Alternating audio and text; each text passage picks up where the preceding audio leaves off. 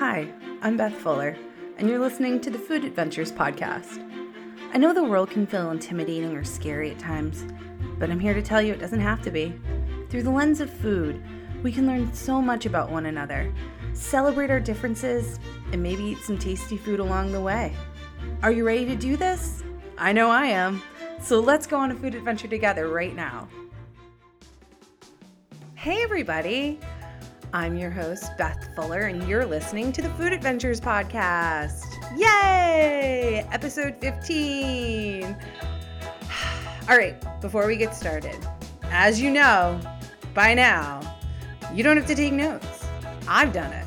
Go on my website for all of the show notes and everything else you can possibly want and imagine, like my food photography portfolio and my email address because we need to work together. It's elizabethrfuller.com.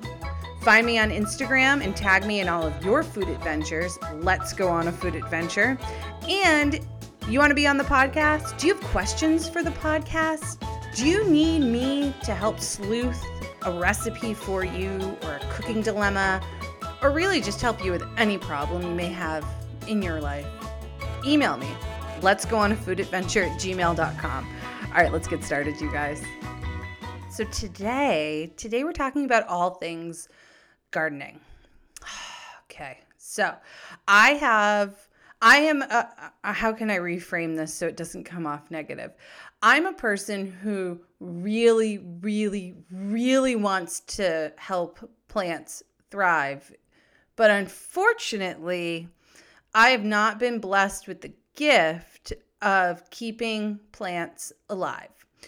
My mother, on the other hand, she can't kill a plant. Me, I can kill bamboo. I have even killed many an air plant. How do I have this gift to kill plants, you ask? Well, I stopped paying attention to them. No, honestly, I, it's really more I just don't really know what I'm doing when it comes to keeping plants alive. I buy them with the best intentions. I ask the questions, and then the second they get into my house, I forget. I other things in life come up and I forget to either water them or I don't put them in the right space for the sunlight or maybe I put too much sunlight on them and then I get frustrated and then they die. So, when it comes to gardening, you can only imagine that I'm on the struggle bus a little bit with this, but I love the idea of it. And I grew up with all of my grandparents, both my dad's side and my mom's side, always had like those little vegetable gardens um, in their yard. And really, it wasn't like, I mean, they were in Pennsylvania. My my Nudge mama, my dad's mom, was in Pittsburgh, and in a very urban neighborhood. And so she had this little tiny yard in the back. And I remember when we were little kids, we used to go and spend the summers with both sets of grandparents, and we would spend a little bit of time in Pittsburgh, and then we'd spend more time um, up in where my mom's parents were from, which was Erie, Pennsylvania. And when we were in Pittsburgh, it was like one of the first times that I saw when I was a kid a green pepper, like a green bell pepper growing in like not I was gonna say in the wild, but it's not. It's it's in my Nudge Mama's garden. And just to see like, oh my God, like that's the pepper that I know my parents cook with, and now I see it growing on a plant. Like, what? Mind blown. But you know, those were the simple days in the 80s where video games weren't quite there yet, and we entertained ourselves in the evening by catching fireflies in the backyard in jars. I know, I know. It's very um, not the Waltons, but you know what I'm trying to say. It was it was just simpler. So I remember that. I remember in my mom's dad's garden, he had always had tomatoes in the summer, like an abundance of tomatoes, zucchini, and that was pretty much it from what I can remember. But hands down, my favorite memory with him in the summertime is watching him stand by the stove with a cold beer. He always had beer on tap um, in his little kegerator in this old school fridge that he had in, in one of his garages. And um, he would be frying zucchini. And to me, summertime is like a cold beer in the afternoon and really good, fresh, crispy, fried, salty zucchini. Oh man, it'll bring me right back into his kitchen with him. And it's just something that's very near and dear and special in my world. But anyway, so when it comes to me and gardening, my adventure really started when I moved back here and then I moved out of the city and got an apartment that had in a, a little lovely place called Malden. which is like, you know, it's still on the T line. It's it's fairly very close to Boston, but it is a it's a really cool area outside of the city that has very very very diverse cultures kind of like clashing together. They have this great massive Asian population there from all different parts of Asia, um, Hispanic, old school Italians. It's it's a cool. It's got a really cool dichotomy of cultures and people and food and it's a great little area and it's super close to the city. So anyway, when I moved there I had this big porch that I could finally do like a container porch garden. I called it my $100 salad experiment. And it went well. I grew lettuce and I attempted to, like, when I was picking out the vegetables I wanted to grow, and I'll tell the story because Todd would be, my husband would be very sad if I didn't tell this story. Um, and keep in mind, I've never grown a garden before. So I didn't know. what the seeds were gonna were gonna look like. It sounds so silly for someone who's so passionate about food and all things food. It does sound very silly that this actually happened and the fact that I'm going to say it out loud. But anyway, so when we were when I was coming up with my container garden, my $100 salad experiment, I was trying to figure out like what I wanted to eat. And so that's what I that's how I based what I was going to grow. Not what I should have done is what sunlight do I have access to? How often is it sunny in this area? What will grow best in this in these conditions? No, no, I didn't go that route. That would be the more that that's now the route I I understand that you have to take. This route was what do I want to eat? So it was obviously like tomatoes, carrots. I I love peas. I love peas. So it was like, oh, I want to make I want to grow peas, lettuces, herbs, you know, simple stuff. I didn't put two and two together that containers and carrots probably don't go hand in hand because I'm sure you can grow, and I know you can grow certain ones, but they need a lot of room to go down. You know, they're a root veggie, as we all know. So, anyway, I, when I was opening the little seed packets, I, this is going to sound so silly. Oh, God he was sitting next to me and we had all these containers and I opened the first one and I'm like, "Oh my god." And he's like, "What?" I'm like, "There's peas in here." And he goes, "Yeah. What do you how do you think peas grew?" And I was like, "I don't know. I didn't know that the pea is the thing that grows the pea plant." I thought maybe there would be like a little seed from a flower or something. Like it's an actual pea. Oh my god, there's little peas in the seed packet. and he's like, I yeah, right? Isn't that cool? I'm like, uh-huh. Wow. And I'm like, you know, making the little holes and putting the peas in. So then he opens the carrot packet up.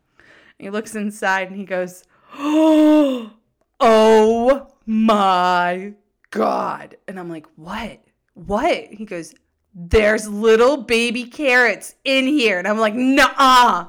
And so I take, I take the packet from him and I'm like, you, ah, bleep, bleep, bleep, bleep, bleep.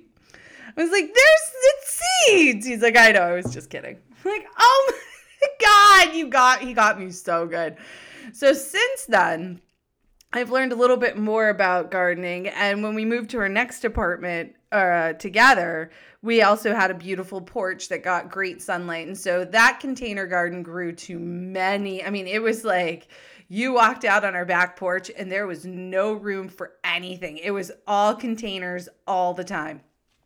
And what I learned from that container garden was that at one point I had, and I had them lined up in a strange way where it was like little baby eggplants, tomatoes, and that's when I started. I love we love hot things, so I started growing different kinds of hot peppers and herbs and and, and things like that. And I had it was like this um, horseshoe shaped railing that I had all the plants on. And at one point, and I had peas growing up on trellises, and it just it looked beautiful the I, there was like this one kind of lettuce that got infected with some kind of disease and then hot peppers and then these tomatoes and i didn't know anything about companion planting or or any of that.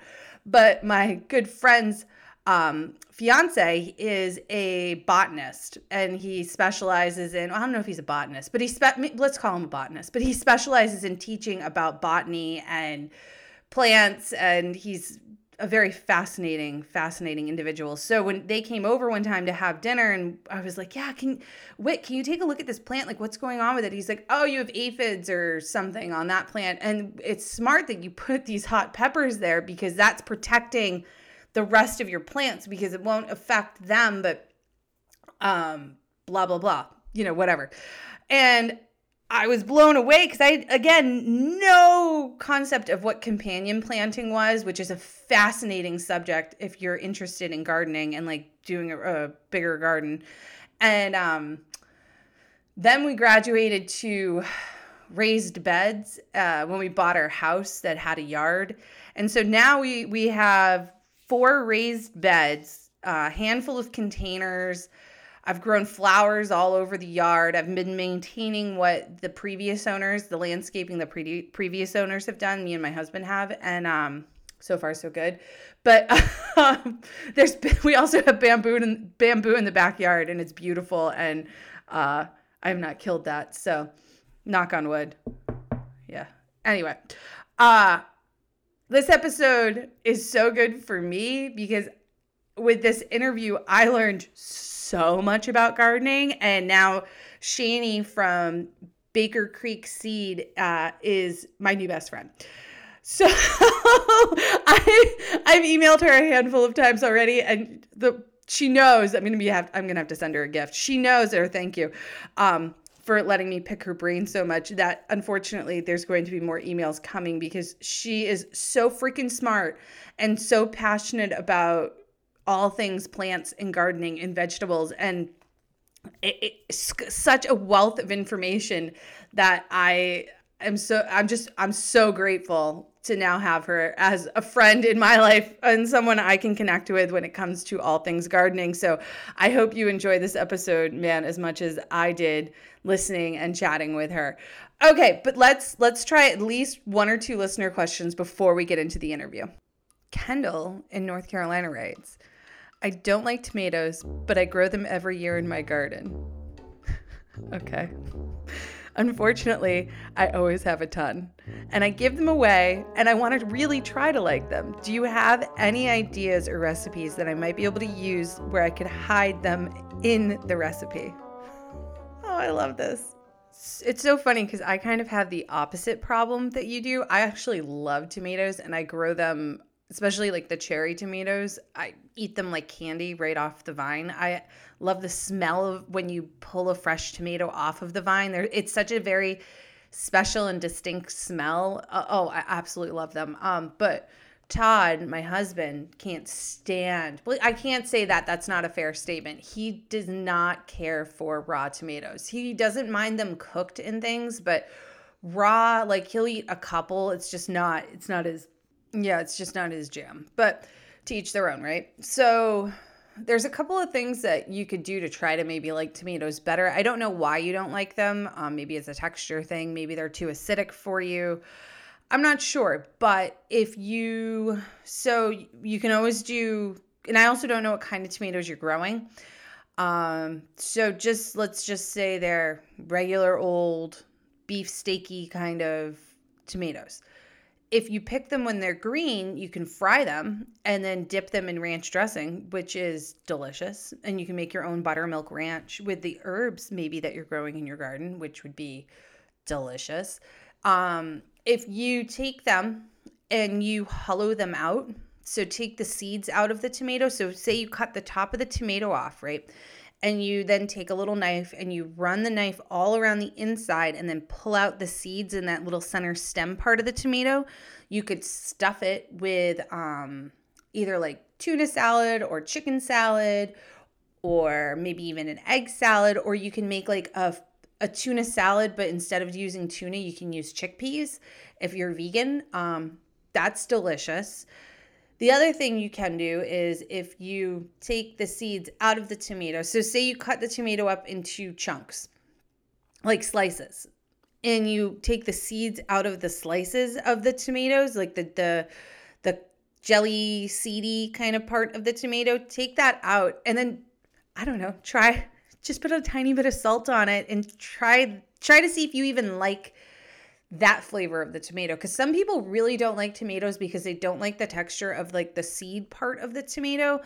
Whereas if you try it this way then you're eating just the actual flesh of the tomato. Maybe maybe you actually might like it. It's worth a shot. I mean i grew up in a family in a household that you always tried a bite of something and then you can make your mind up if you didn't like it or not. So I would try the bite of it. I love adding tomatoes in sauces and not just like making tomato sauce, but like if I'm making, say, a quick and easy dinner and I'm like, I got some really good local lobster ravioli the other night, boiled them, and then on the side, I sauteed up a shallot, chopped up some cherry tomatoes, some asparagus, some fresh peas. We all know how much I love peas. And then sauteed all that, added a tiny bit of cream, like a teeny tiny bit, and be in a little bit of the pasta water. And between all of that, it made this beautiful sauce that I just tossed the lobster ravioli in.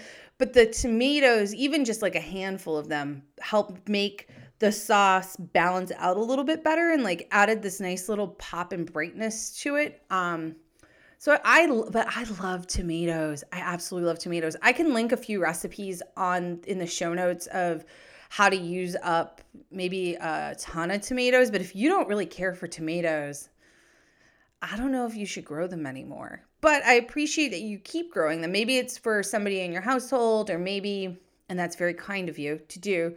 Um, but maybe if you cut the seeds out of the tomato, you might like it. I'm just, I'm just saying. Who knows, right? It's worth a shot, especially if you're growing them and you love growing them. Okay, let's try one more. From Kenneth from Facebook. He writes, I love seeing flowers garnished on dishes and photos. What flowers are edible? Oh, okay. oh man. So the reason why I'm like hesitating about answering this question when I saw it come through, and Kenneth, I really appreciate your question and I'm glad that you're asking it. It's just, it's like, it's, I'm not, okay, let me just start off by saying I'm not somebody who forages for food. I don't I am not a botanist. I am not a doctor. I am not a health official in any way, any other disclaimer I could put out there. So please, please, please, please, please don't go out and just pick random flowers or mushrooms or, or anything and eat it without really knowing what you're eating because you could get so, so sick. So, really, really, really, really, really proceed with caution with this. Um, I know, like for example, at the Whole Foods I shop at, they have in the the fresh produce section where all like the clamshell packs of spices or um, herbs are. They usually have edible flowers in in that section. Um, so I would start there, number one, because the thing with eating flowers or, or anything for that matter, but flowers especially, is that you want to make sure pesticides were not used on or any kind of chemicals on these flowers or any part of the plant because you again you would get extremely sick. So i would never ever ever buy flowers in like a florist shop and then eat them. They're beautiful to look at keep them in your house. And you also don't know if you don't if you have any allergies to these flowers because you're eating not just like the petals of the flowers. In some cases, you could be eating some of the pollen or the the stem. You know, I don't know.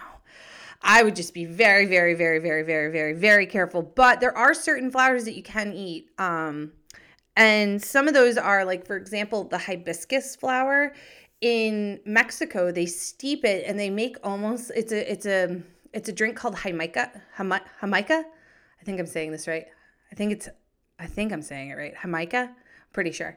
And it's this like beautiful ruby, dark ruby red, sweetened beverage that they serve over ice and kids drink it a lot but i mean adults drink it too it's super refreshing i like to make it with a little less sugar than what i've had there but um it's really kind of bright and almost cranberry like in flavors sort of it's like the closest thing i can um think to compare it to a lot of people like in my lebanese episode you use rose water and orange blossom water in a lot of the desserts and cooking and um, in that cuisine. And so they're steeping those flowers in things. You could definitely eat citrus blossoms, you can definitely eat rose petals. But again, you really, really, really need to make sure that you're eating flowers that are not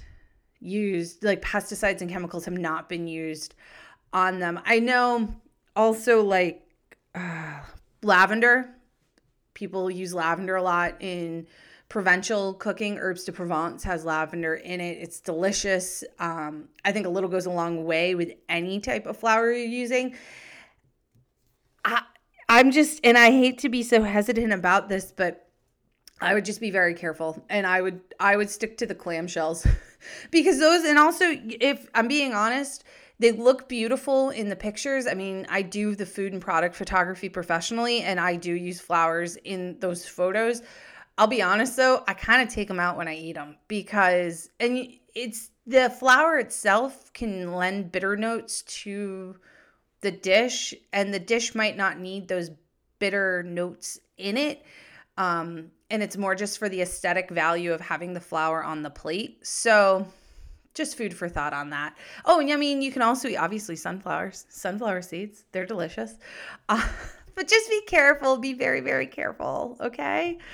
Uh, I'll link. I'll link to some articles and some and some recipes, but stick to the clamshells uh, in your grocery store.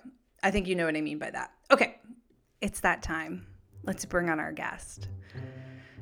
So, the Baker Creek Heirloom Seed Company basically started as a passion project for the owner, Jared, and now has turned into the largest, yeah, the largest heirloom seed company in North America. What? They have an incredible catalog of heirloom seeds featuring about a thousand varieties. I know. How can you pick what you're going to grow? I don't know. I was on the struggle bus for that one too, but I think I overbought. That's okay. And we have their incredible garden educator on to answer all of your questions. So without further ado, please, please, please, please welcome to the podcast the incredible, the amazing Shani from Baker Creek Heirloom Seeds. Hey, Shani, how are you? Hey, I'm well. How are you, Elizabeth? Thank you. I'm so good. Thank you so much for taking time to chat with us all about gardening today. It means so much. I'm such a huge fan of your company and I am an avid gardener who is a lost little lamb and uh, your wealth of knowledge right now means so so so much to me. Sure. Yeah, I'm glad. I mean, you know, it's springtime. It's time to start sowing seeds. So I've got an abundance of energy. Happy to take the call. Happy to Woo! get you and all prepped for the gardening season. awesome. So now you grew up in Rhode Island and I believe Block Island, and then you made your way down to now I believe you're in Florida. Is that right? Yes, correct. Okay. So two totally different climates, two totally different growing times and areas. But how did you get into gardening and how did you become the guard, garden educator for Baker Creek? Uh, yeah, that see, that's an awesome question. Uh, that is, I, I guess it goes back to when I was a little kid. I it always grew, does. I love I, it. yeah, I grew up on Block Island, which is a three by seven mile island off the coast of Rhode Island. You have to take a ferry to get there. Mm-hmm. Um, my family were, my grandparents were the school teachers on Block Island, and Block Island was a very different place before the before the 1980s. It was actually pretty rural and it was super hard to live there because the ferry didn't run very frequently and it was just kind of a rugged place. Um, so I'm I was born in 89 and uh, the island was changing rapidly, but it was still kind of a, a really secluded and isolated place. Mm. And so, and um, our grocery store didn't have a lot of produce. Um, I didn't grow up eating an abundance of fresh vegetables. Mm-hmm. Uh, really couldn't grow a garden because we were just working class normal people on Block Island. So we worked every day mm-hmm. of the summer, um, sun up to sundown. So there's no time to grow a garden, and there's really not a ton of produce at the grocery store, especially not really affordable. So I grew up eating a ton of canned vegetables and frozen food. And wow. When I became exposed to fresh veggies and how delicious they are, I just became enamored. Um, and I started gardening. Um, I started gardening in high school uh, as much as I could, but I was, mm-hmm. like I said, always really busy working in the summers and in any of the gardening season. Um, mm-hmm. But I became just obsessed with gardening, and um, I hadn't really even grown up around a, a, big diversity of people because I grew up in this tiny island with only 800 residents. Um, and there were a lot of students that would come to work on Block Island for the summer with J1 student visas. So for just a few months of the year, I got this awesome opportunity to mingle with all these people from all over the world.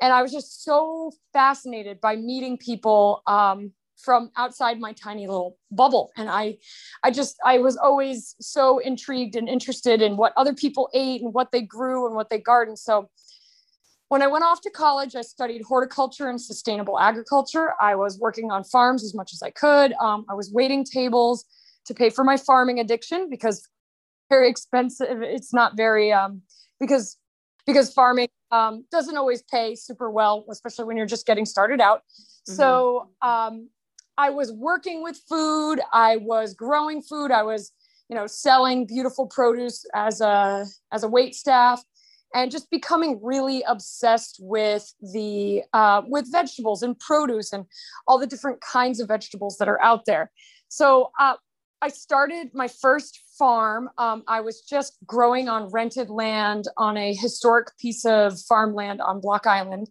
And um, I was growing Baker Creek seeds. Um, I had gotten the Baker Creek catalog and was just obsessed with this with this mm-hmm. catalog the catalog so- is beautiful, by the way. Like it is a piece of art. It's like almost like one of those coffee table books that you can like kind of flip through. You know, it sounds so weird to do that with a catalog, but it's it, the pictures are spectacular. Absolutely, and um, you know that's because uh, Jared Gettle, the the owner of Baker Creek, he mm. knows what it's like to sit through a long winter and dream about mm. your garden. Um, mm. so I was dreaming with the Baker Creek catalog, ordering mm. my seeds and um, I was just a customer and I subscribed to the email newsletter and I saw that they were hiring. I had a degree in horticulture and sustainable ag. I was a farmer. I was looking for something new. So I applied for the job and got it. I moved out to Missouri to the Ozarks. Oh left, little, left Rhode Island. I had attended the University of Rhode Island. Um, and so I had, was really just, you know, uh, a, a Rhode Islander for yeah. life. Yeah. I I moved to Missouri to the Ozarks to take this uh, garden manager job, and it changed my life in such a profound way. I got to grow crops from all over the world, and I got to meet gardeners from every every every place in the world, every community in the U.S. It was such an awesome, eye-opening experience, and I was I just my life has been so enriched by it. Um, I've been working for Baker Creek for seven years since then. Um, and so my job title has changed. I used to be the garden manager, and then I um, had to move home, uh, take care of my family. So I moved back to Rhode Island, was working remotely, um, doing garden education, writing. Mm-hmm. I've been writing the catalog for the last few years. So I like to write those descriptions that you see in the catalog. Oh man, um, you're so good at it because I oh, oh. like in, I literally was like, I want to buy every single seed in this catalog, just reading the description. So you you have also found your calling with writing food oh, descriptions oh, for you. seeds. I, it's beautiful. I always wanted to be a writer when I was a kid, but I, I didn't think I was um, I didn't think I was cut out for it. So in some weird way, fate brought me around to be mm. a writer now. Um, so that was cool. And I the you know the descriptions are authentic because I always reach out to whoever I can from the community that those seeds are coming from. So um, I try to get a lot of firsthand information, you know, authentic recipes. Mm-hmm. It's really about you know digging deep into these histories and into these communities, whether it's historic or um, still going on today, mm-hmm. and and sharing those stories and um, really keeping things. We don't like to change names. Um, mm-hmm. You know, mm-hmm. even if they're difficult to pronounce, we still keep those mm-hmm. authentic.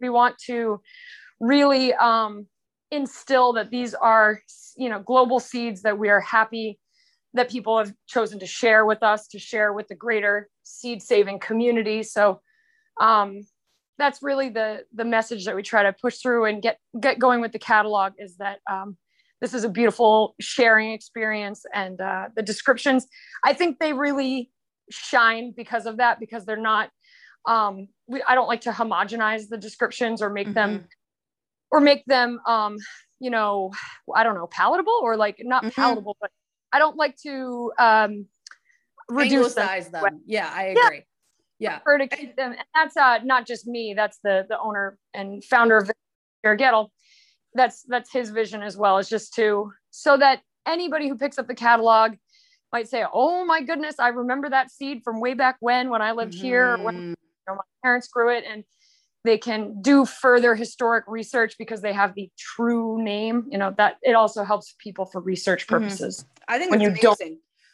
yeah and like you can really hear the passion in your voice when you're talking about this this is something that i can i know is so near and dear to your heart and you know when you do something out of love it really shines even brighter and people like me and and i mean let's be honest so he started this company in 1998 right yeah uh-huh. okay so not that long ago like in the grand scheme of things 1998 yeah. to me feels like yesterday because that's basically when i graduated high school and mm-hmm. has now grown it into one of, if not the largest heirloom seed company in the in North America, which is bonkers. like, uh-huh.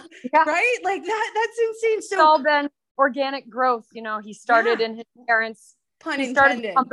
Parents' acre. Yeah, in his parents, that's true. His, he started the company in his parents' um, attic and it was really just you know started from his obsession with saving seeds collecting i i do find that i i click with jer um he was his parents were homesteaders mm-hmm. and he mm. was raised in montana and then in the missouri ozarks and i we always really connected on that you know we both were from somewhere pretty rural and mm-hmm. it was uh, it was such a privilege to get to share seeds um, with other folks and to experience traveling even when mm-hmm. you cannot necessarily afford it you know mm-hmm. that that's the coolest thing is to be able to it's like traveling from your garden mm-hmm. experiencing and exchanging with another culture even if you can't do it right at that moment great beautiful very poetic way to put it so for people who don't understand what the difference between a regular seed like and i'm not going to mention any other company names that make regular seeds because we're not sure, we're not bashing anybody. You do you.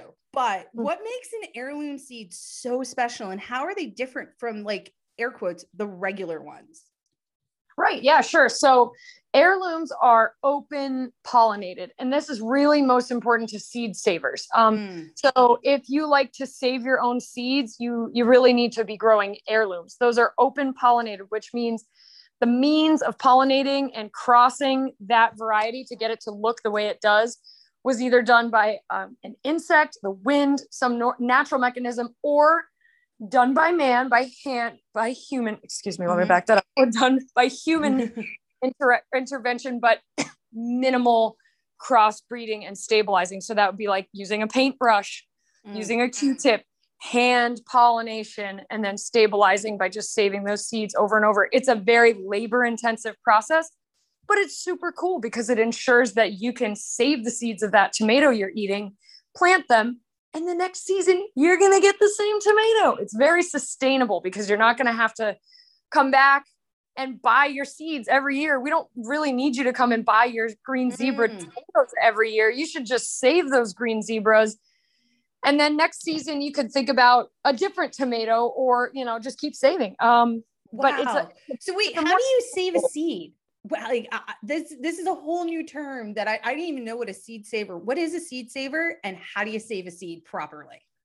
Right. I mean, most gardeners are seed savers, whether they know it or not. It's just mm. if you are someone who, at the end of the season or at the end of a plant's life cycle, you realize, oh, I could save the seeds seeds of this plant. Maybe it's when your marigolds go brown and dry. Mm. You just snatch those seeds, throw them in a drawer, and plant them the next season. Or you let your tomatoes get a little mushy and rotty. You squeeze the seeds out, ferment them for a few days, strain them, and you save those for next season. Um, well, then congratulations, you're a seed saver. Yeah. It's basically a seed saver is somebody who keeps their seed supply in home in hand by just growing and you know growing their crop isolating if that's necessary because i'm not going to get too deep into it because it gets mm. pretty complicated but there are instances where insects can cross pollinate your heirloom varieties and you saving those seeds you might get some kind of crossed mm. variety. Um, there are pretty very simple. There are very simple ways to prevent cross pollination. Um,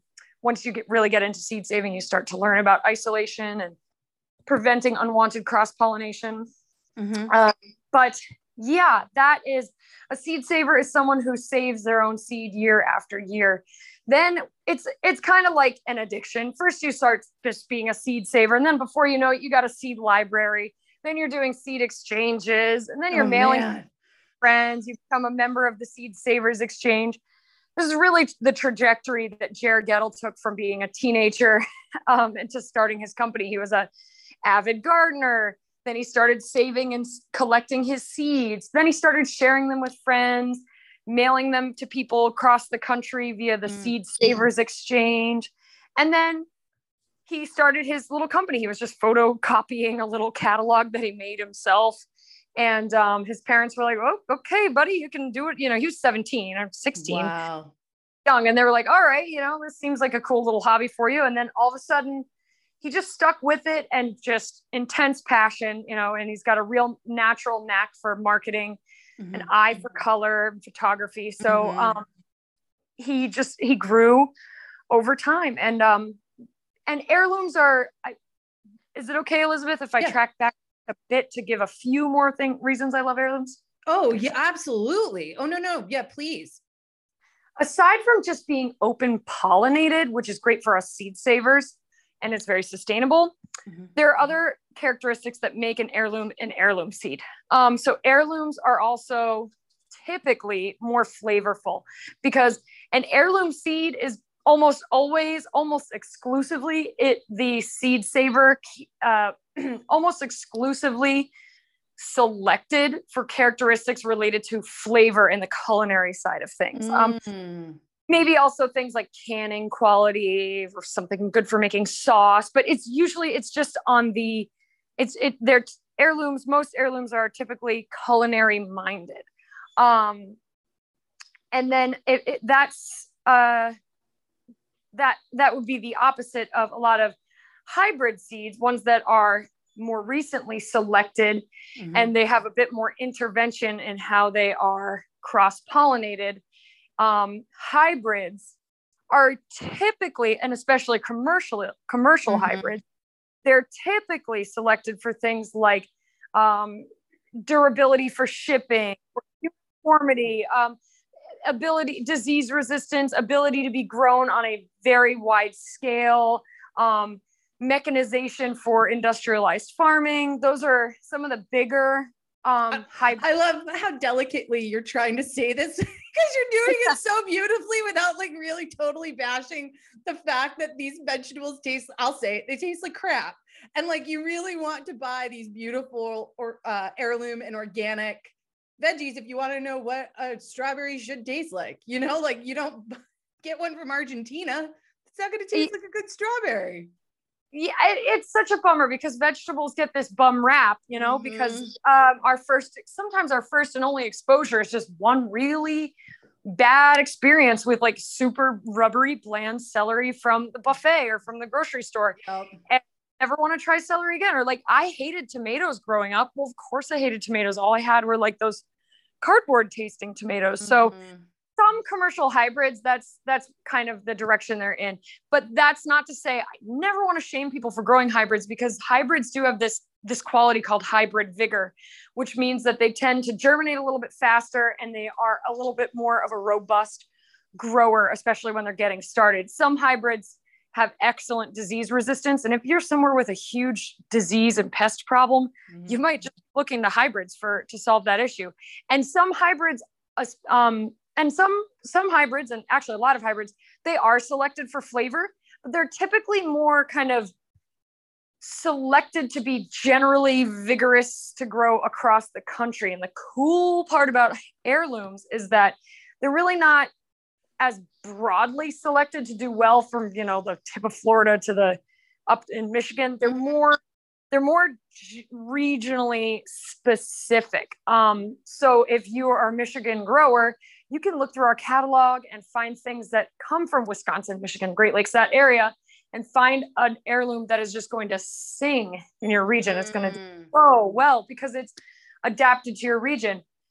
Folks that are listening to this and getting like weepy and excited, like I would be if I was yeah. listening, yeah. um, I would like to also suggest that they look just past Baker Creek and try to find a regionally regionally adapted seed company in their area because um, our philosophy is we love to uplift all the seed companies, you know, mm-hmm. together. It's it's an awesome, it's actually an awesome community because we all really work together really well.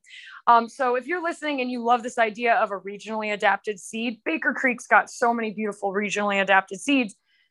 However, um, you can take it a step further and you can find some really cool um, small family owned seed companies in your region because there has been an increase recently there was overall in the last 50 to 100 years there's been a massive decrease in how many small family owned seed companies mm. exist in america but now it's on the uptick again slowly. So i recommend that people also aside from baker creek check out some of the other really amazing regionally adapted seed companies. There's some great ones in new england great lakes california um, north carolina for the south. There's a lot that's wonderful. And I agree, like uplift your community. Baker Creek has an amazing amount of seeds, and I highly recommend getting maybe some. Do just do a little more research. Get some from them, get some from your community. There's lots of seed love to go around. So beautifully put, Shani. Beautifully put. And now, we do mm. a lot of those regional seed companies. They sell through us as well. So you can mm-hmm. look through to and say, oh, that one was actually bred in my area, and they mentioned the seed company that bred it. You know, so that's awesome. That's so awesome. Of- now, this might sound kind of silly, and I mm-hmm. think it's something that I know I've taken for granted many, many times. But you get the seeds from the seed packet and you plant them in the ground. But I'm dying to know, and I, I don't. This is just my curiosity. How do you, behind the scenes, get the seeds? Do you grow plants specifically that are going to go out for distro, or do you? Mm-hmm. do you work with like other farmers because i mean it's they all grow so differently in different regions and then there's different pollinations that might happen. Like how do you control all of that?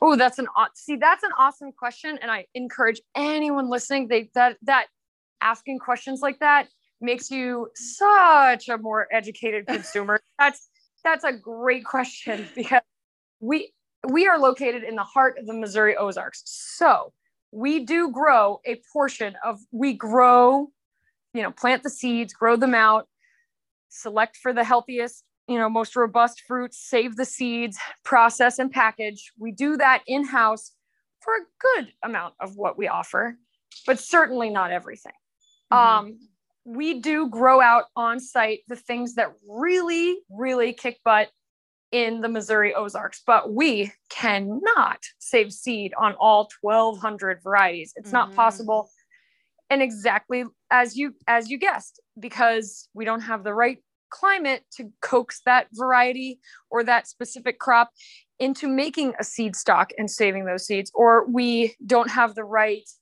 day length. There's so many factors. Also as i alluded to before there can be cross pollination issues. And if we've got mm-hmm. 200 varieties of mm, anything if we've got 100 varieties if i have a 100 varieties of corn yeah it's going to be really hard for me to grow and ice and perfectly isolate a 100 different corn varieties and grow that to scale to sell.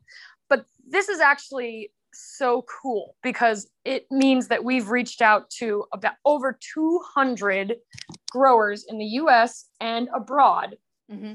who grow, save, and mail us bulk their seeds. Then we wow. package and sell them out. And this is really cool because this is where the strength and diversity comes into play. Mm-hmm. We've got growers from all over. This is where I've met so many amazing people is that we have growers from all different walks of life in the US and in um, out of the country and family farms and mostly small scale family farms.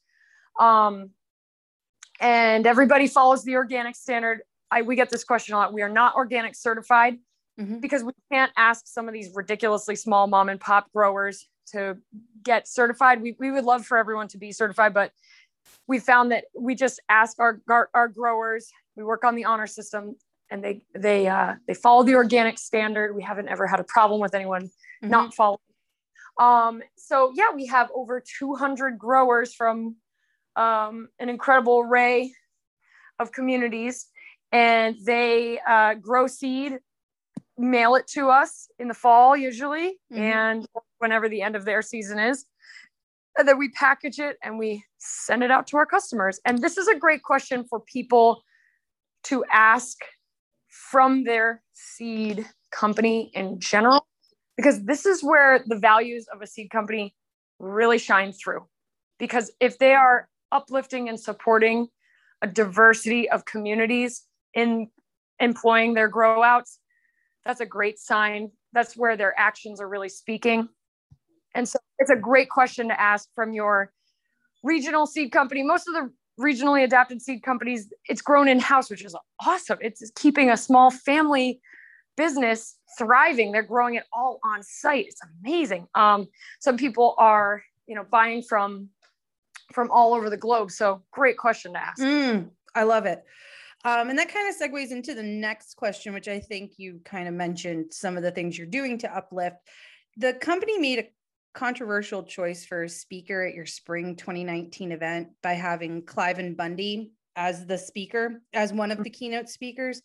And he can be seen on YouTube saying some incredibly racist things, which I I know you and I can both agree that it's not just wrong, but it's it's really just a horrible and horrendous thing to say, think, believe.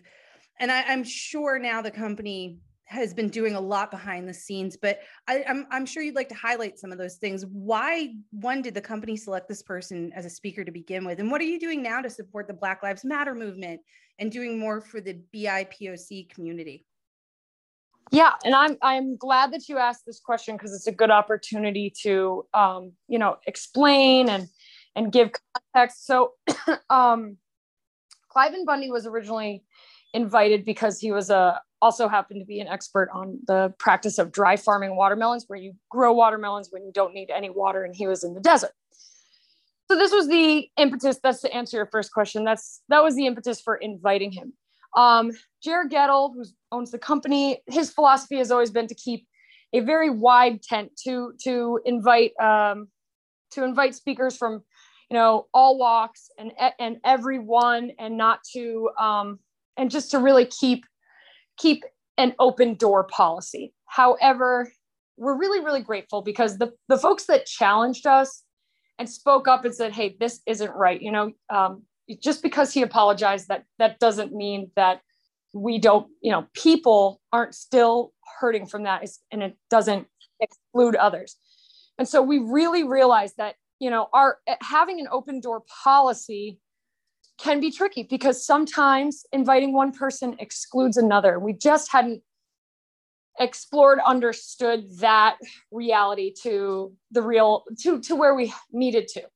And so we're, we're so grateful that people brought that to the table and really held us to that accountability because it's made us a better it's made it's it's just broadened our horizons. We've understood, okay, so if you have that open door policy and someone, you know, and someone comes in, if you if that excludes other people, then it's not really an open door policy. It's not really working.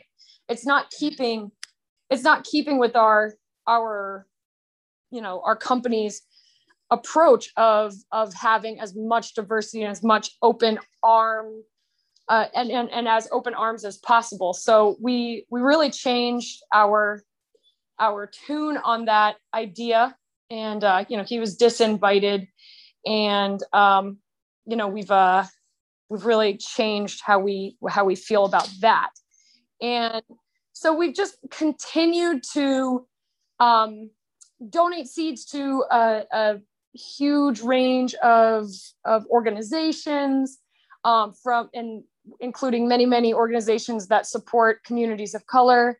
We're also um, always open to more diversity in our not just who we donate our seeds to but also who we um, who we employ in growing out our seeds because that is an excellent way to enliven the community is to is to buy seeds and to work with the community and keeping their their farm income diversified and their growing income diversified.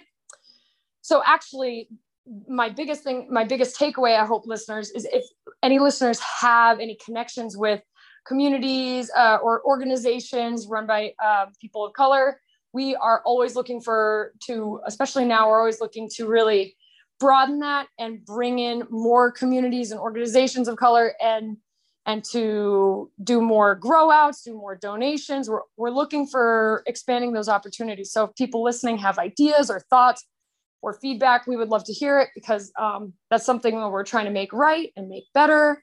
And that's really that's our specialty. That's you know people people support in so many different ways. And this is the way that we can do it. Seed donations and um, work, you know, uh, working with with different companies or different growers, different farmers, different backyard gardeners. So that's the way we are reaching out. And so, yes, if people have other suggestions, we are ready.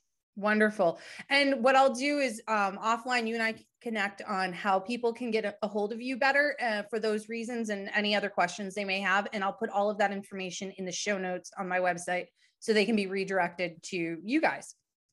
Yeah. Okay, absolutely. awesome. So I was also deep diving on the website and I saw something called the Seed Safe Pledge. What is the Seed Safe Pledge? And I loved that when I was reading it. It's from Cambridge, Massachusetts, which that's my state. So I was pumped to see something there about that. So what is that? Yeah, the safe the Safe Seed Pledge Oh, sorry. Um, I said no, no, no, no, I'm so sorry. The safe. Oh no. yeah. So in Cambridge, that's the Council for Responsible Genetics. But this is um this is a pledge that was taken oh a couple decades ago with the advent of genetic modification of seeds, mm.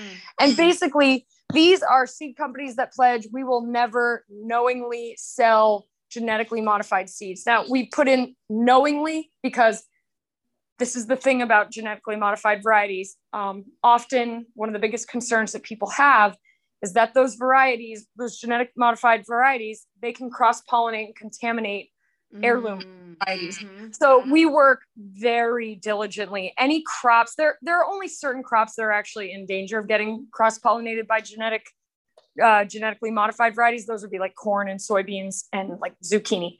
So anything that has any remote chance of having been cross pollinated and contaminated by genetic modification, we actually send to a lab and get tested um, piece by piece to make sure that that hasn't happened.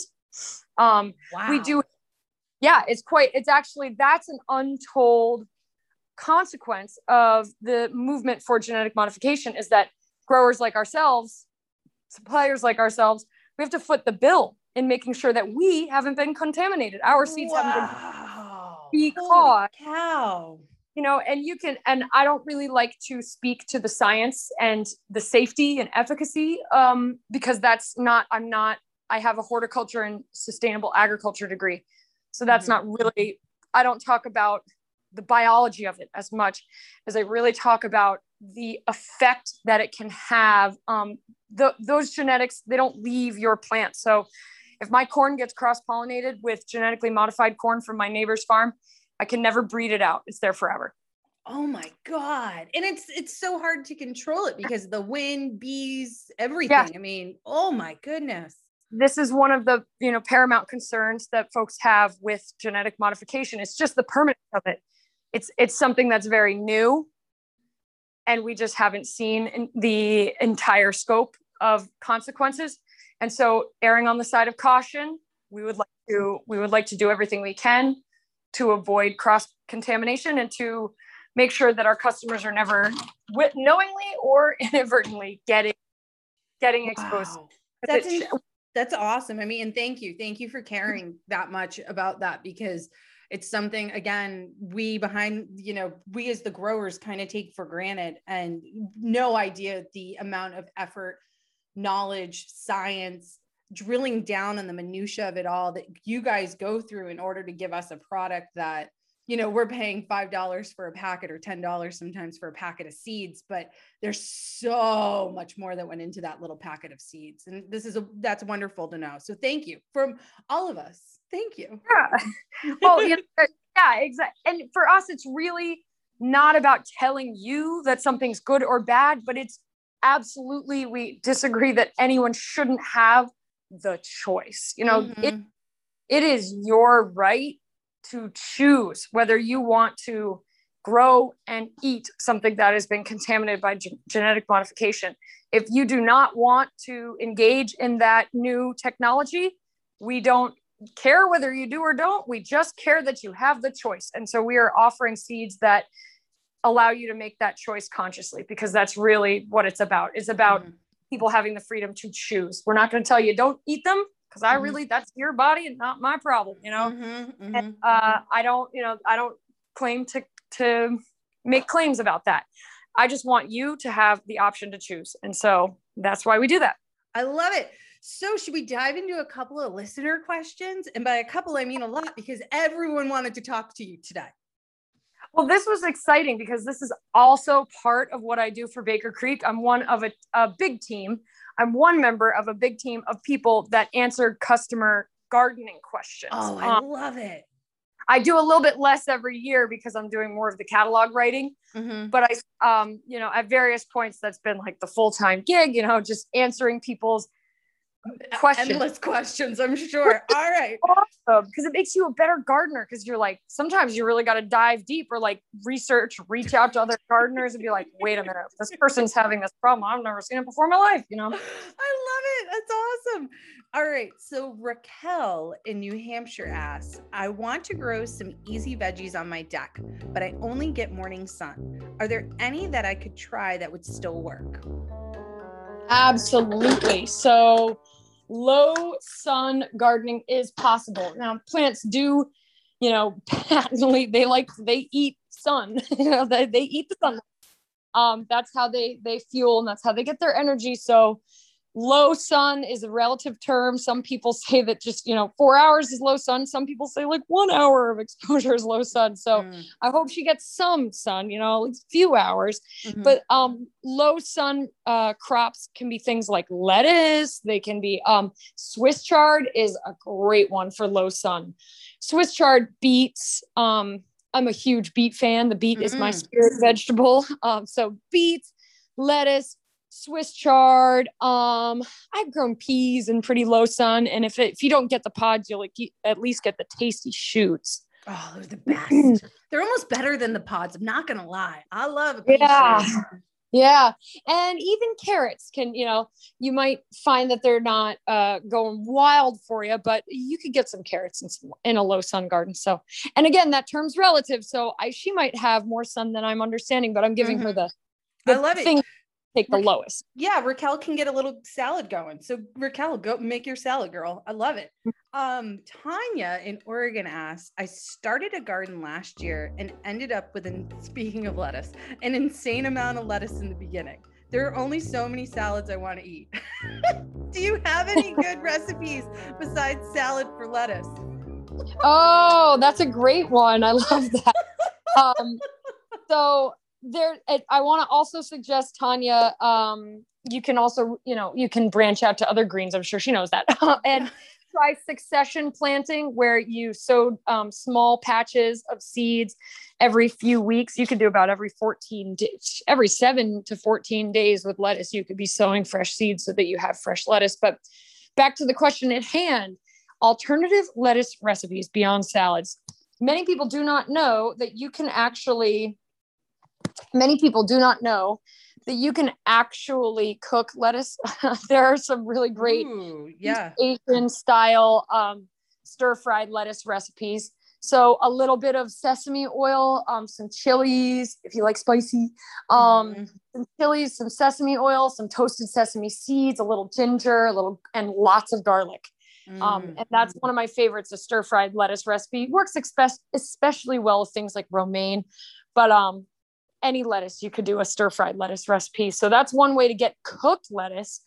Um, happening and then uh, you can always do cups you know if, if it's depending on the variety yeah if you've got a good point a, um, a thicker leaf then you could do things like cups and spring rolls you know wraps mm-hmm. um, open face kind of open face kind of you know burrito bowls almost mm-hmm. um, i like to just treat my lettuce like I, I love to do salads and i love to just get off the wall with my salads you know sweet salads and savory salads mm-hmm. and um, but you can also just let them serve as a bed, um, just a good fiber base for a layered scenario, like you know, like a burrito bowl of sorts, but in with a big crunchy layer of lettuce at the bottom. So lots of options. And then those of course, are great ideas. I'm hungry. And I mean, it's 11 15 when we're talking, but now I'm like, I want some lettuce, and it's not warm up here today in the Boston area.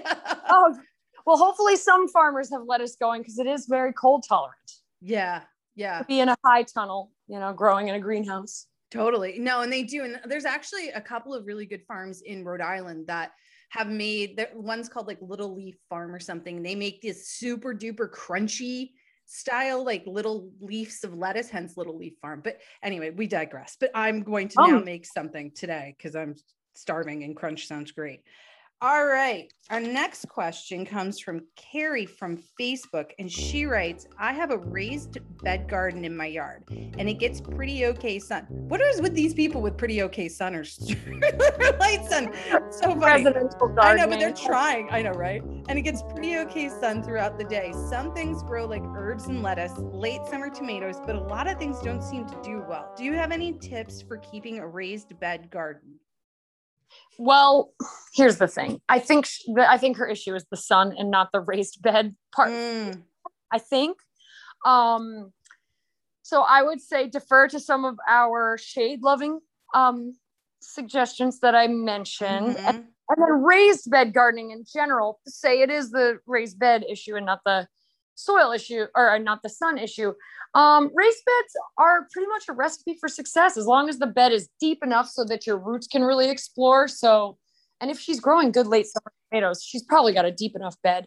Um, putting good quality uh, compost and and uh, raised bed mix in your beds is, is essential. That's pretty much it. I mean, consistent watering is really important with your raised beds. Mm-hmm. But um, aside from that, I, I think her issue is probably sunlight. And then she'll probably want to defer to more shade loving crops and also possibly see if she can open up a little more sunlight. Can she do a little pruning on maybe her trees mm, or something? Mm, that's a good idea. And how deep should the raised bed garden be? At least 12 inches. Um, I don't like to make bed beds more shallow than 12 inches, but they're great when they're 18 inches, um, 24, you know, when you're getting into like 18 and 24 inches, that's a lot of room for your plants to, for your plants roots to explore. Mm-hmm. Especially those like beets and the carrots and the veggies that do dig deep that you need that, yeah. that space for. Oh, that's great, great suggestions. Nicole from Instagram asks, how can I prevent my veggies and herb plants from getting sick?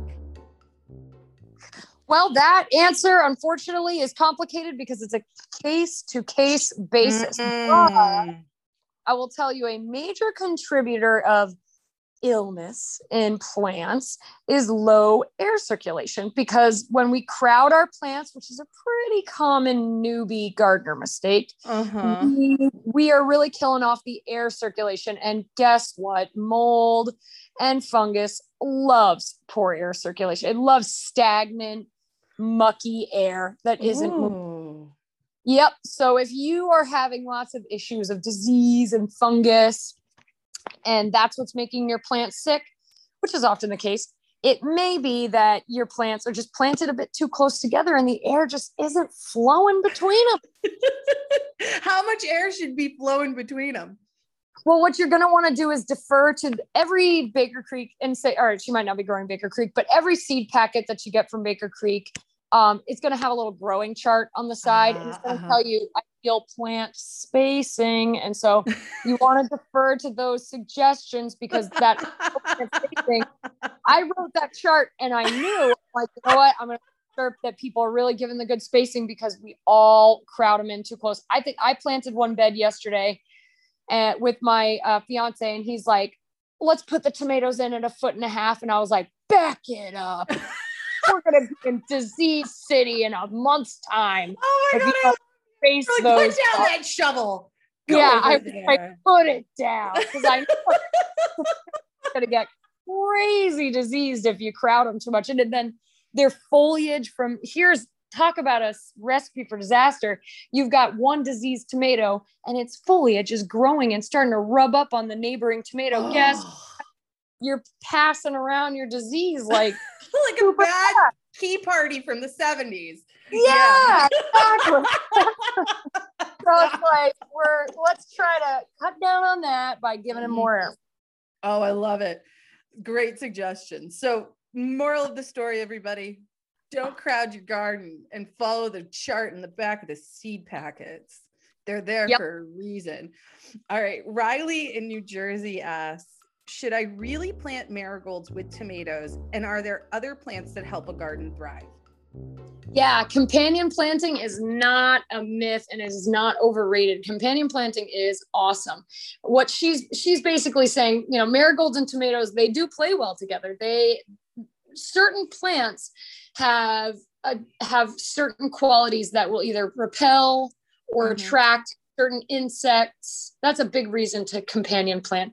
So if you're companion planting your tomatoes with your marigolds, you're bringing in a lot of really incredible those marigold flowers.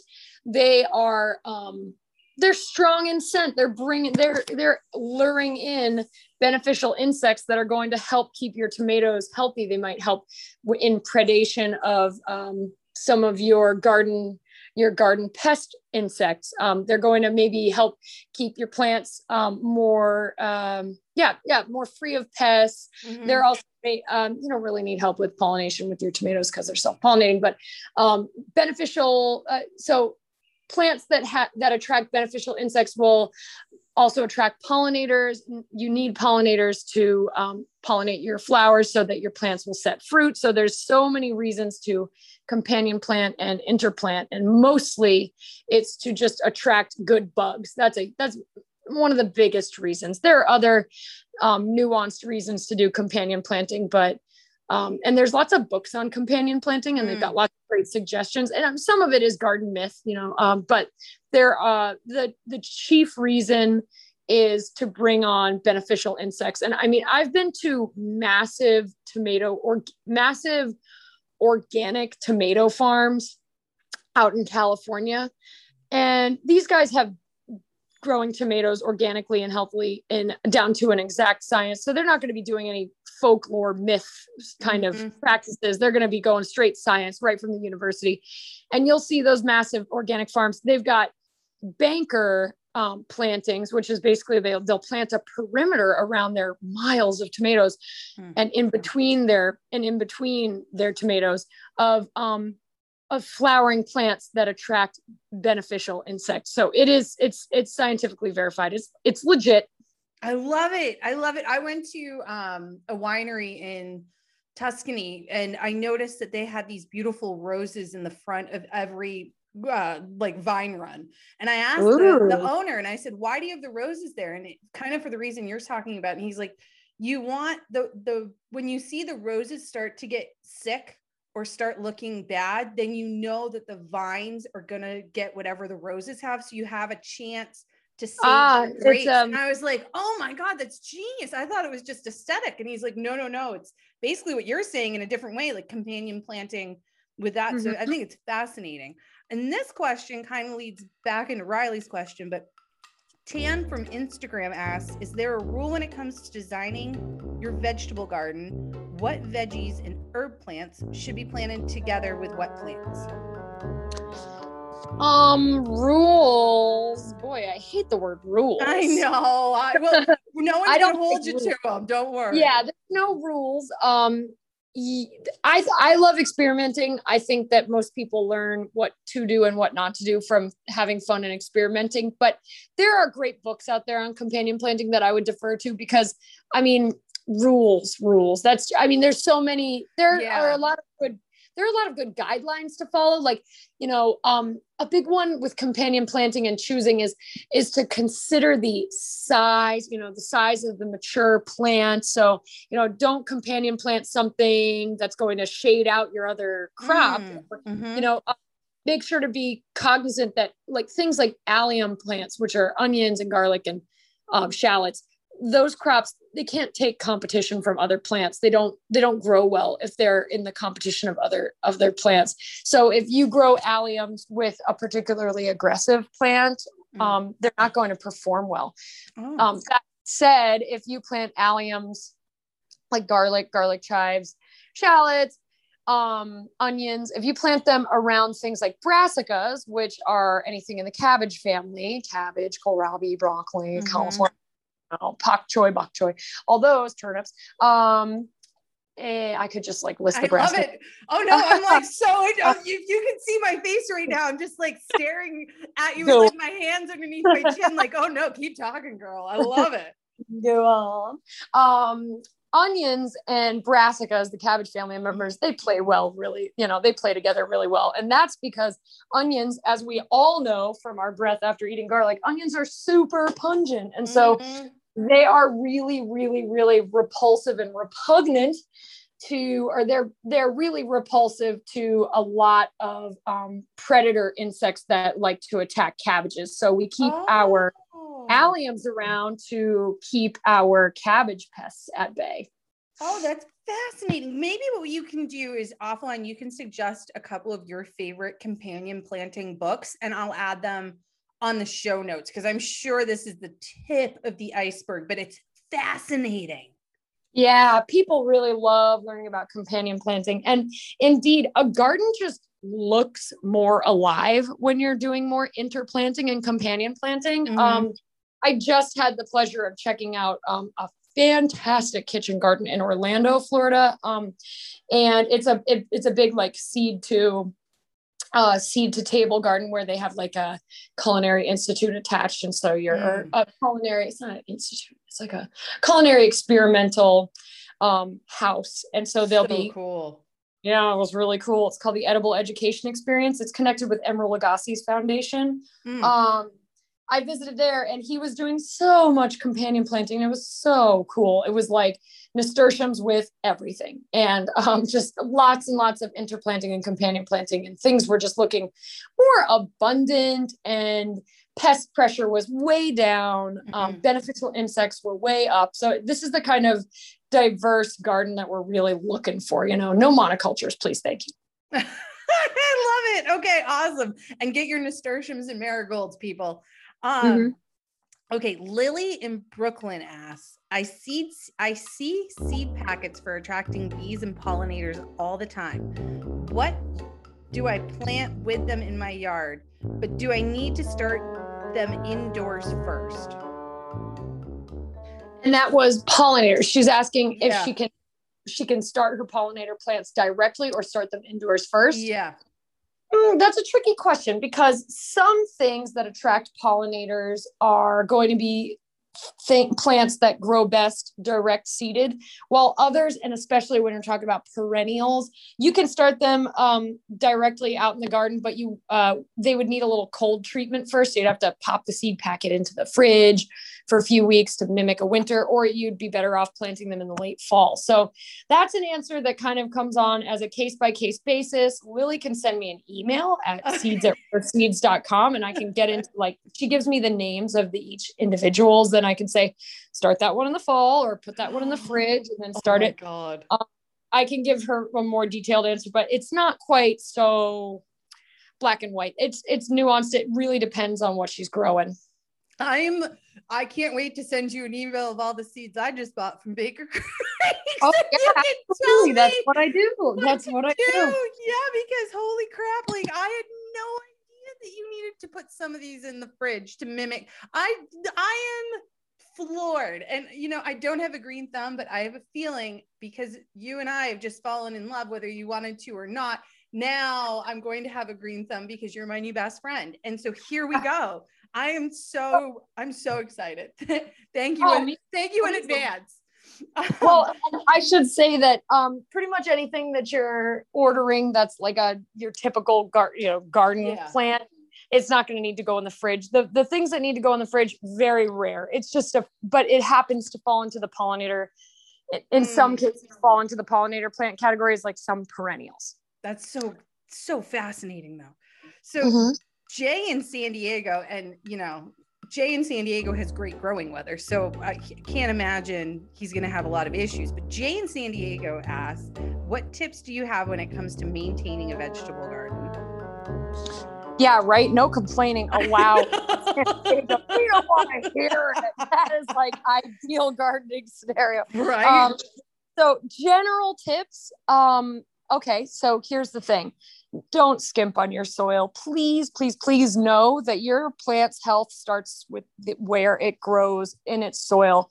Um, so pay closest attention to the soil that you provide to your plants and also um, you're san diego so you probably don't have to worry too much about sun but in general anyone listening think about your sunlight um, really what you can grow in any backyard. The, the essential thing is to gather some data. You're going to need to figure out how to provide for your plants how to be like a good plant parent mm. is by just getting the the details down like get out to your garden and figure out on average how many hours of direct sunlight your garden beds are getting per day. Figure it out. Is it is it one is it two to four or is it six to 12 um, during the summertime oh, i mean um, mm-hmm. figure out about how much time uh, your plants are getting direct sunlight because you're going to have different options, whether you have a little bit of sunlight or a lot of sunlight. That's going to dictate um, whether you have direct sun or whether you have a, ch- a tree over your garden. Um, and then it is going to also factor in that you're in San Diego or if I'm in Florida. I don't mind not having direct sunlight on some of my beds because it's Florida, it's hot. Mm-hmm. But you're still getting a lot of indirect sunlight and a lot of um, heat. So I, I'd say get the data down figuring out your first, and again, San Diego, not such a big deal, but every gardener really needs to know their first and last average frost dates. And the great news is somebody already did that work for you. You just Google, you just look up your mm. zip code, just type in your zip code or your county, and then average last frost date. And you look up those words, and you're going to get data that scientists have taken for like ever, never, never, never on when the average last hard frost hits your region and when the average first frost of the fall shows up in your region. So those are going to be really important dates to set on your calendar because that's going to dictate when you plant your seeds hmm. because mm. some seeds love the cold and some seeds absolutely can't handle the cold. Some plants love the cold, some plants cannot handle any cold. And so you're going to kind of break your plants into categories these guys love the cold. These guys can't take any cold. Mm-hmm. Then you're mm-hmm. going to set calendar dates. You're going to work from there. Okay, I love it. And you know, our friend in San Diego, this doesn't apply to him, but I followed your rules uh, and went in my garden last year, and unfortunately, it snowed in May here in New oh. England, and it was a very, it was like such an anomaly, and it was like the first weekend in May where it's usually never, knock on wood, that cold and like you said the plants that i had planted that should have been okay ended up getting sick because of mother nature but that's no one's fault but mother nature. So you know my $200 salad didn't come out as well last year but that's okay. Oh. So, moving on we have a couple more listener questions and then I, I know you have you have to run to um, tend to your garden. So josie in boston asks I live in the Northeast and I usually start my garden from plants that I buy at Lowe's or Home Depot. I wanted to start, I wanted to get some special vegetable seeds from your company this year. Should I start these indoors first before I plant them? If so, when do I plant them? Well, it's all going to depend on what you choose. Um, mm. There are certain things that do best when direct sowed, and there's certain things that do better when they're started indoors. Um, the most important thing, Josie, is to figure out where you're going to start your seeds inside. Do you have a greenhouse? Do you have a sunny south facing window? Um, and is your house drafty? Are your windows tight? What you want to do is first, if you're even thinking about starting things inside, you need to set up your your seed starting space. So, you know, uh, tell everyone else in the house that the south facing window is off limits. It's your zone now, and lock it down and get that place, you know, as your seed starting oasis. Or you're going to invest in some grow lights and you're going to invest in a little fan so that the there's good air circulation you're going to get your grow lights mm. and you artificial light to start indoors but before you even think about doing indoors just figure out way where am i going to do this sunny facing sunny south facing window is a great one i mean it doesn't have to be south facing but a good sunny window is essential um, i've started seeds indoors my whole life and I've always just usually just used a sunny window and it does the trick just fine. Um, mm-hmm. But yeah, get first assess your region, you know, assess your your abilities there, and then basically buy your seeds and consult the back of the seed packet. The seed packet's going to either tell you whether these things are best started direct seeded in the garden or they're best started um, indoors and then transplanted out. Awesome. That's perfect. So again, read your seed packets, people read those seed packets. I love it. Now I'm really going to read the seed packet. Mm-hmm. Um, all right. Rob from Instagram asks I tried growing peas last year and they turned into a tangled mess. Do you have any tips with growing peas and beans? Yeah, I mean, um, the the varieties are different. There are bush varieties and there are climbing varieties. Um, mostly that's with beans. There are bush beans and and pole beans. Mm-hmm. With peas, most peas are climbing varieties that require a trellis, but there are some bush varieties too.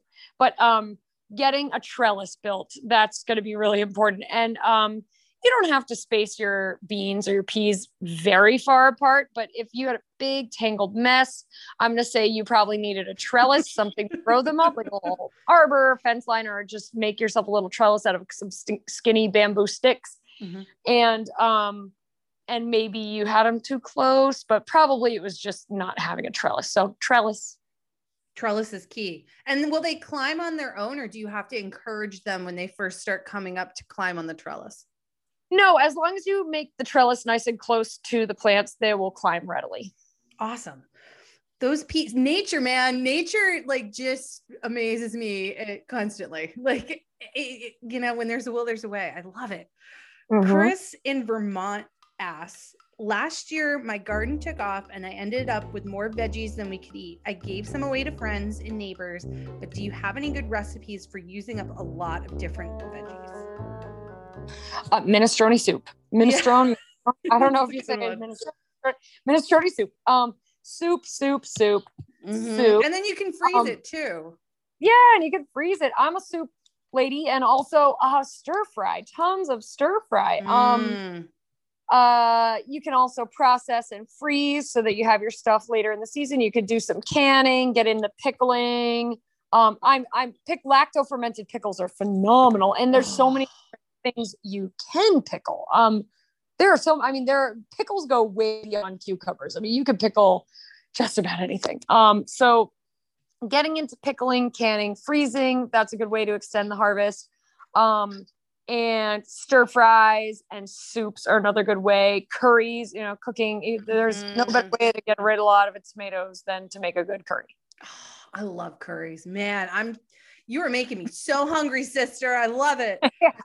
So, just a couple more questions for myself to you. I know that you are probably, I mean, being in Florida, I'm sure your gardening mind started a while ago and you probably even started your garden a while ago. But what are you really excited to grow this year? Oh, so many things. Um, my garden. so I'm in Central Florida, and it's the end of March. So actually, my garden is like cranking out produce right now. I'm eating tons of lettuce, as oh, we were Of course, of course. Lots of lettuce. So I've been doing lots of stir fries, lots of curries, lots of salads. Um, but things that I'm specifically excited for this year, I'm growing tons of vining edibles this year. So I've got, um, and I'm in Florida. So uh, things like zucchini are kind of tricky for us here because of the squash bugs and the pest pressure. Mm. So instead of um, just like trying to muscle my way through the season and like force zucchini to grow where zucchini are unhappy, I've decided to switch to loofah gourds because loofah gourds, when they're young and immature, they taste just like a zucchini. So wow. Yeah, and, and then they mature into that awesome sponge that is great for exfoliation. So it's a real twofer. Um, so I'm growing. awesome. Yeah, and what's really cool about loofah gourds is that um, a lot of people grow them on the sides of their houses to actually cool their houses down um, because that you can grow them up. Like say you have a trellis on your on the side of your house and it gets mm-hmm. good sunlight, you could grow the loofah it's a big, you know, floor, um, not florifer. It's a big green vine that makes tons and tons of leaves and it makes a really thick bush of foliage. So it effectively cools your home. Wow. Um, so yeah, that's been throughout history. That's been a technique for um, in like uh, very hot tropical places that are fairly rural, and that's been a way to um, naturally cool your home down a few degrees is to grow a loofah gourd up the side. So I'm going to be growing loofah gourds up my fence line at the garden. Um, and I'm going to be eating them and then washing with them. And then, um, everyone's getting a loofah gourd for Christmas, by the way, in case anyone wanted to know what Shani was giving yeah. for Christmas this year. ah, she's read mind. Yeah. You know, that's, it's a great intersection. Um, I'm cheap and I love to make home gifts. So I love it. it. That's awesome. That's so awesome. Oh my God. I had no idea. You're going to have to come back in the fall so we can talk about like oh. fall things because I I I just I, I could talk to you for hours. So how can people get a hold of you guys? How can people find you on the web? Sure. Yeah. So we are, um, our website is called rareseeds.com. Um, we have this awesome YouTube channel that I highly encourage people to check out because we dive deep into the histories of these specific heirlooms, some of the heirlooms with really, really good history stories. Mm. So if you check out Rare Seeds, um, the Rare Seeds channel on YouTube, we have a whole playlist called Seed Stories, and the seed stories are epic. They're amazing. They're just these great deep dives into the history of the Cherokee purple tomato or the um, Lady Godiva squash. I'm not gonna, you know, no, I can't wait to watch these. This is awesome. They're really good. They're it's it's deep history. We we use a lot of historic images. Um, so you'll see like the old catalog listings from the 1800s and images from the 70s. We're talking deep dive. And so if you're a history nerd, definitely check out our YouTube channel for the seed stories. And then uh, gardening nerds can check it out for the um, for the growing tips that we have. And then um, uh, food nerds can check out the uh, in the kitchen playlist that we have because we've got some awesome recipes. Um, cool. We have a- I'll link to everything on my website with the show notes. So, I have one last question for you, if you don't mind. Sure. All right. If COVID wasn't a thing and you had oodles and oodles of money, where would you go and what would you eat? Oh my gosh. I would love to go to Kyoto, Japan. Um, mm. This this is somewhere with a rich history of uh, the vegetarian diet. Um, for many centuries, Kyoto has had a, um, a predominantly vegetarian diet. And so lots of breeding has gone into uh, vegetables there. So they have just incredibly rich um, gourmet heirlooms in Kyoto, Japan. And I am dying to try the things like their pumpkins and their watermelons, pumpkins oh. and Japan are, are fantastic and delicious. Um, so yeah, Kyoto, Japan. I think that's where I would go first, just to have some of those kyo yasai. Kyo yasai. Those are the traditional vegetables of Kyoto, and they've been they're they're protected. They're protected species. Um, they're being, you know, um, curated to make sure they don't disappear or go away. So very special culinary heritage in Kyoto, Japan that I would love to experience firsthand. Oh my God, I want to go with you. My bags are packed. I love it. Shani, it was such a pleasure to chat with you today. I would love to have you back on because, again, we could talk about all of this so much more and so much more in depth. So thank you, thank you, thank you again from the bottom of my heart. Oh, thank you. This was a blast. I really appreciate it, Elizabeth. And I, have been loving listening to your story. So, oh, keep- thank you. All right. Well, I will talk to you soon. Take care. Talk to you later. Bye. Bye. Shani, thank you so much again for your wisdom, your joy, your love of all things gardening and vegetables and planting. My God, I am so inspired. I can't wait to eat all of your vegetables, fingers crossed, from my own garden all summer long. You guys, thank you so much for listening. Please keep sending your questions in. Let's go on a food adventure at gmail.com. Tag me in all of your food adventures on Instagram at Let's Go On a Food Adventure. And for the show notes, my portfolio, and everything else, go to my website, elizabethrfuller.com. You guys, I'll see you next week. Please, please, please lead with kindness, show some love to one another, and make some amazing food along the way. Bye.